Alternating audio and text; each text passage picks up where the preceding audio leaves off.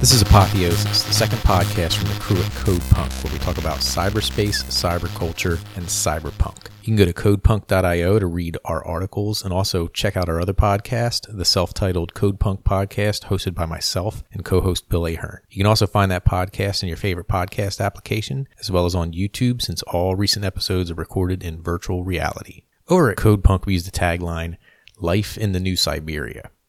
Although he didn't invent the term, Douglas Rushkoff used the word Cyberia as the title of the book that really ingrained him in early cyber culture. The book was called Cyberia Life in the Trenches of Cyberspace. I picked up a new copy of Cyberia recently, new in that I lost my old one. For one, I wanted to see how well the book held up, but at the same time, I've become a bit nostalgic for the early years of the internet and internet culture every generation, I mean, once they reach probably around 40, 45 years old, starts to think about how things were when they grew up. And we all come to the same conclusion about how our childhood was the best, the music was the best when we were younger, the culture was the best, the technology, although it wasn't the best, seemed more authentic, more visceral.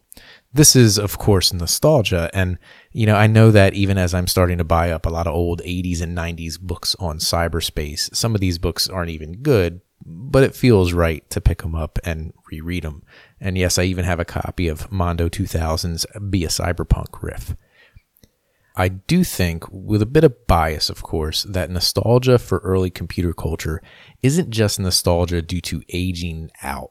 Computers, technology, the internet, all of these things were fundamentally different in the earlier years. And, and as they began to emerge from military and academic usage, many early pioneers saw the transformational value of computation, the authenticity that allowed for maximum exploration, collaboration, creativity, I did a presentation for the Cyberpunk Culture Conference not that long ago about Max Headroom, and it encompassed the early 80s MTV and really how the era of Reaganomics reduced the value of authentic culture for the purpose of financial extraction.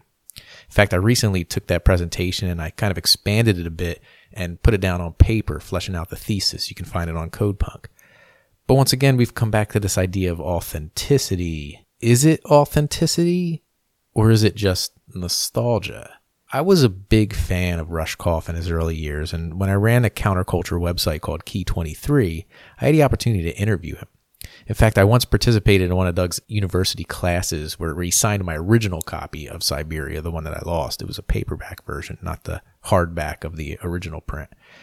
After reviewing Get Back in a Box, another book by Doug, he sent me an early copy of Life Inc which honestly, as much as he might view Team Human as his, his manifesto or his magnum opus, Life Inc. was really the book that set the stage for everything that came after. It was a detailed history of money, economics, and the evolution of corporatism in America and really globally. Life Inc. showed the ailment, and Doug with Team Human, I mean, at least according to him, he sees that as perhaps the treatment, uh, if not the cure.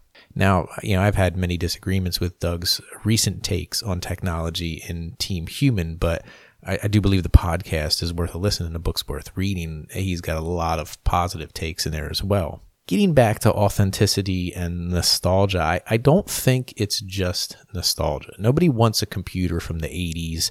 Nobody wants the dial up speed from the 90s.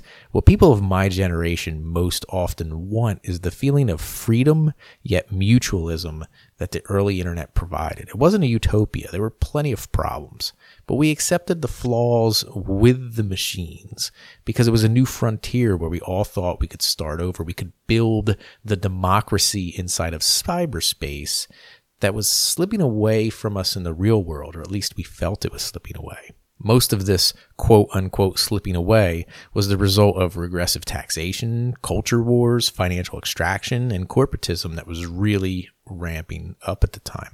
Deregulation combined with aggressive taxation increased the wealth gap while putting power in the hands of a very few corporations. And this is the essence of the world building in the cyberpunk genre runaway mega corporations what we see today when we look finally back on the past, we see the difference between the internet as a collaborative tool of exploration versus the internet as a venue for serving advertising, collecting private data, and selling stuff, because we know we all don't have enough stuff as it is.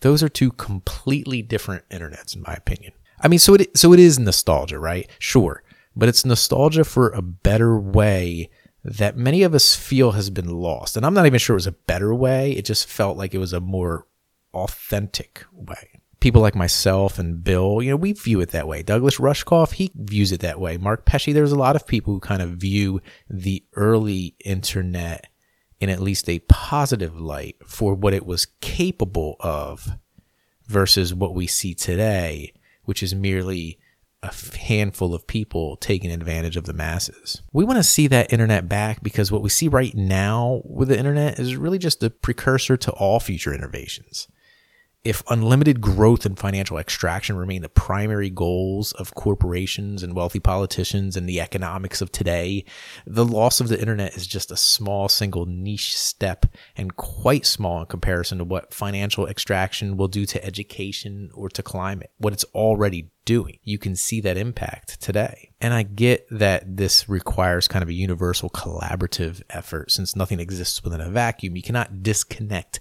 technology from politics. You cannot disconnect technology from climate change. Reagan's 80s birthed consumerism as a primary driving force in America. And today, in order to increase profits while decreasing costs, we lose originality. We lose authenticity. We sell our souls to the shopping malls and neon lights, but live long enough to tell jokes about it. Live long enough to see it on Stranger Things on Netflix. We're seeing a resurgence in cyberpunk ideas today and the nostalgia or the yearn for authenticity, whatever you want to call it.